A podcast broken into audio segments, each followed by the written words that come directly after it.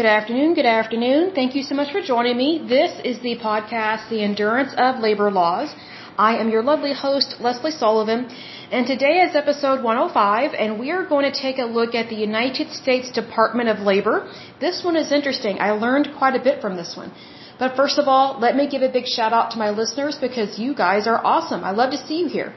So a big shout out to British Columbia, Oregon, California, New York, Oklahoma, Texas, and Virginia. In terms of countries, the United States, Canada, the Russian Federation, and the United Kingdom. So let's go ahead and get started on this puppy here. Again, this is the United States Department of Labor. So just a few facts up front. It was formed March 4th, 1913. So it goes back a long ways, all the way to 1913. That's really interesting. As of 2014, they have 17,450 employees. As of 2012, their annual budget is $12.1 billion. So a lot of money, but not very many employees compared to their budget. So I think their budget is too big. I think they're overspending because that is a lot of money. I think that's way too much money to be, to be, excuse me, spending in one department.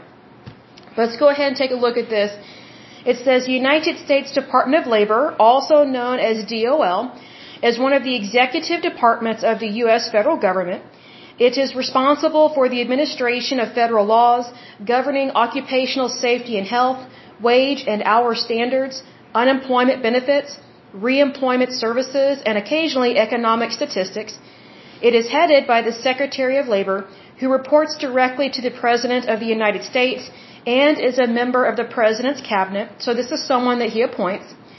The purpose of the Department of Labor is to foster, promote, and develop the well-being of the wage earners, job seekers, and retirees of the United States, improve working conditions, advance opportunities for profitable employment, and assure work-related benefits and rights.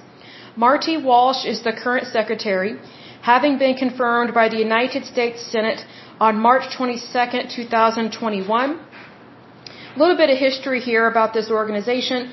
It says in uh, 1884, the United States Congress first established a Bureau of Labor Statistics, statistics excuse me, with the, with the Bureau of Labor Act to collect information about labor and employment.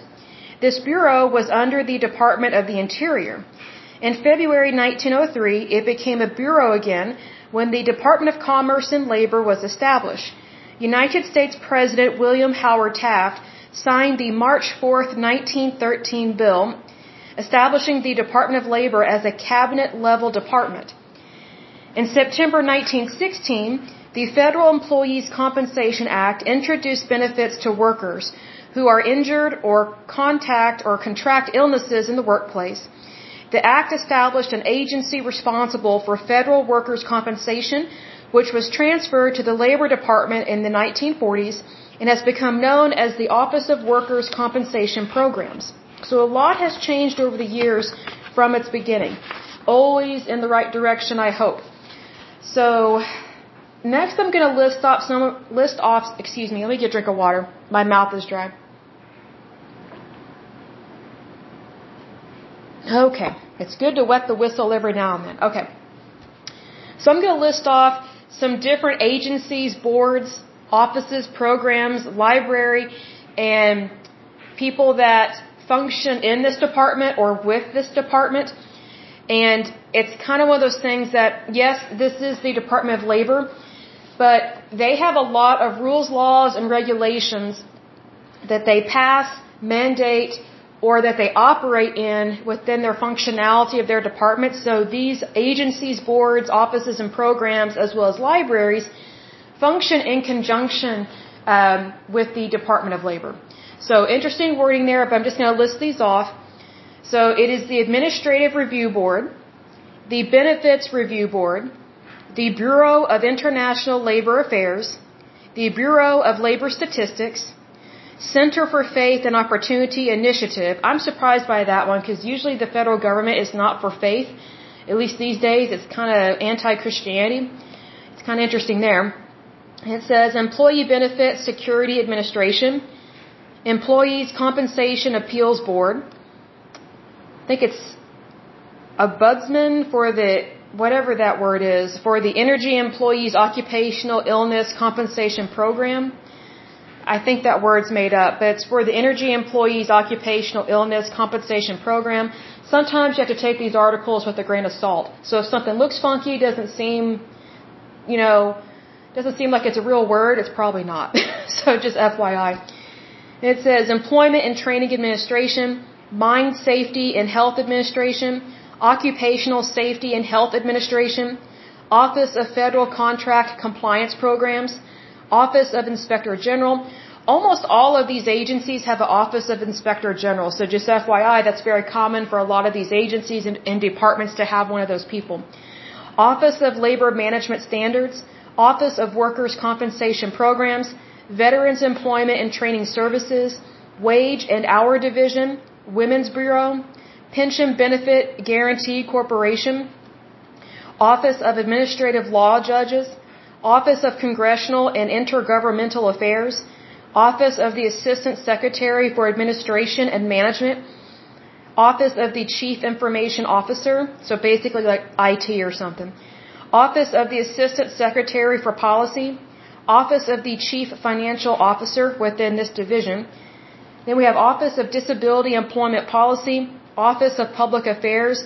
A lot of these agencies and departments have their own Office of Public Affairs. So basically they decide what they want to be released to the public and what they want to keep confidential. Then it says Office of Public sorry, Liaison, Office of the Solicitor, Office of the Secretary, Office of the Deputy Secretary. It lists the Wirtz Labor Library and then Job Corps. Then we have a list of all the legislation this is really interesting, these here. So, and it goes back quite a ways in terms of the years that this stuff was passed. So in 1926, uh, there was a Railway Labor Act. And over time, we will go through all these because they are really fascinating because they really do help um, in regards to our jobs, whether it is in the public sector or private sector. It very much helps with our labor within the United States. So these are really important. So 1926 was the Railway Labor Act. 1949 was the Fair Labor Standards Amendment. 1953 was the Small Business Act. 1954 was the Internal Revenue Code. It says PL 83-591. So, needless to say, the IRS is way too large, way too big, and it's oh man, they just overregulate things. So that's very unfortunate. I mean, I wish that they would deregulate things because first of all, it wouldn't be so laborious for the citizens, which is you and me, but also it would make their jobs easier as well. So I would think it would benefit both parties. 1955, there is the Fair Labor Standards Amendment. 1958, Small Business Administration Extension. 1961, Fair Labor Standards Amendment. Also in 1961 was the Area Redevelopment Act. 1962, Manpower Development and Training Act. Also in 1962 was the Public Welfare Amendments. 1963 was the amendments to National Defense Education Act. 1964 was the Economic Opportunity Act. 1965 they have the Vocational Rehabilitation Act.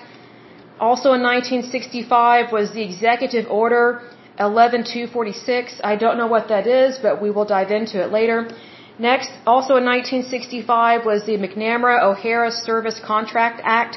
1966 was the Fair Labor Standards Amendment. 1970 was the Occupational Safety and Health Act. 1973 was the Comprehensive Employment and Training Act. Also in 1973 was the, I guess they passed another section, it's section 503 of the Rehabilitation Act. 1974, there was the Fair Labor Standards Amendment. Also in 1974 was the Vietnam Era Veterans Readjustment Assistance Act. Also in 1974 was the Employee Retirement Income Security Act of 1974.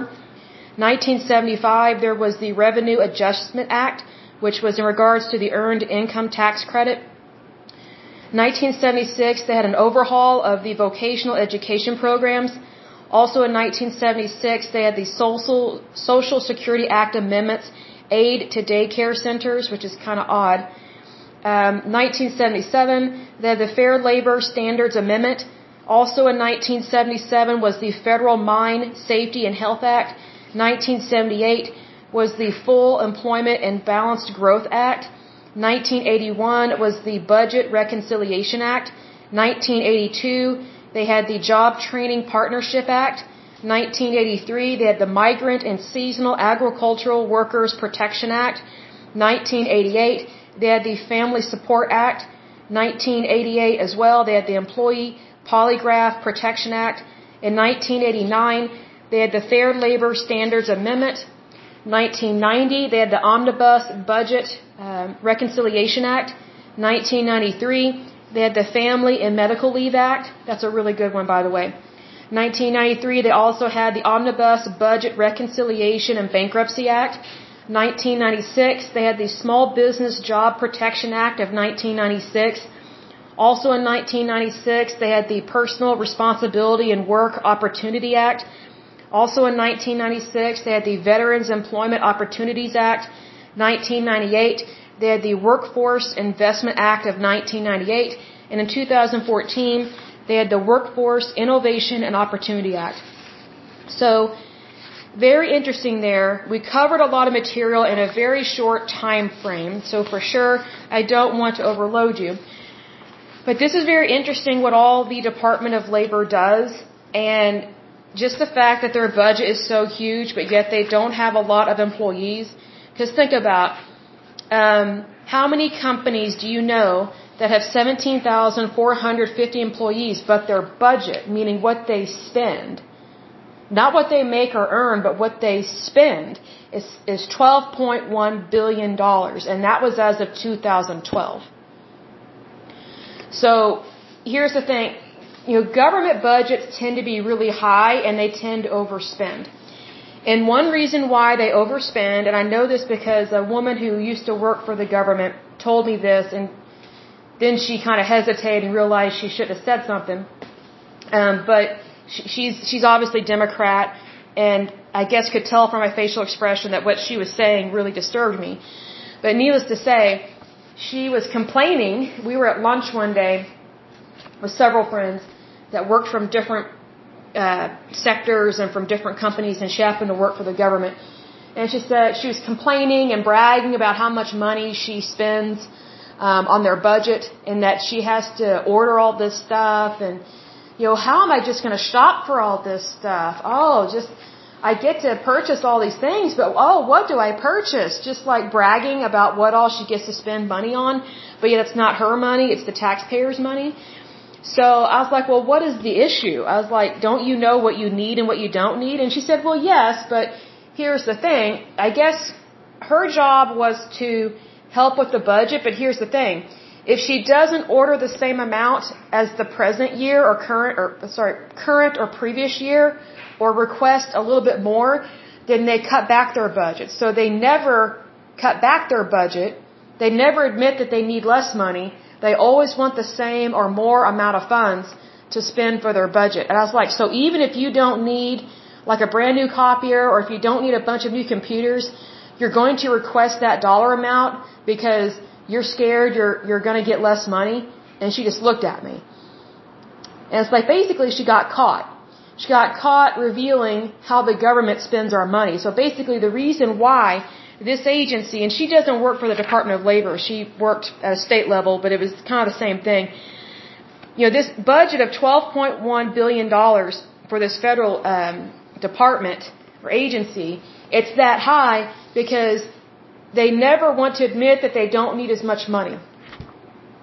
So they basically always, always, always overspend because they don't want to be held accountable for the budget that they have. So it's very unfortunate, but it's what they do, and it's very disappointing. Like I didn't realize that our tax dollars were going towards things like this. I mean, I'm not against the department having access to the resources that they need, but when they purposely put things on their list that they say they need, when they don't, that's lying. That's technically a form of fraud. And these departments and these agencies do this, whether it's at a state or federal level, they do this. So that's why every single one of these departments should be audited every year. And they should be audited twice. they should have an internal audit and an external audit. Because otherwise, you're not going to catch stuff until it's too late. So that's always a problem there. But anyway, that is it for this lovely podcast.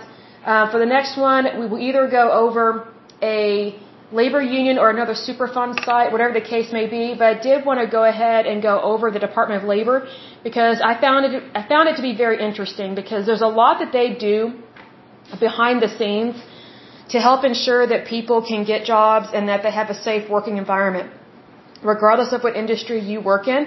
So I think that's a wonderful thing that they do. There are some things I don't like. Um, I don't like that their budget is so high. That's ridiculous. Um, obviously, we have a over inflated federal government, and they need to cut back.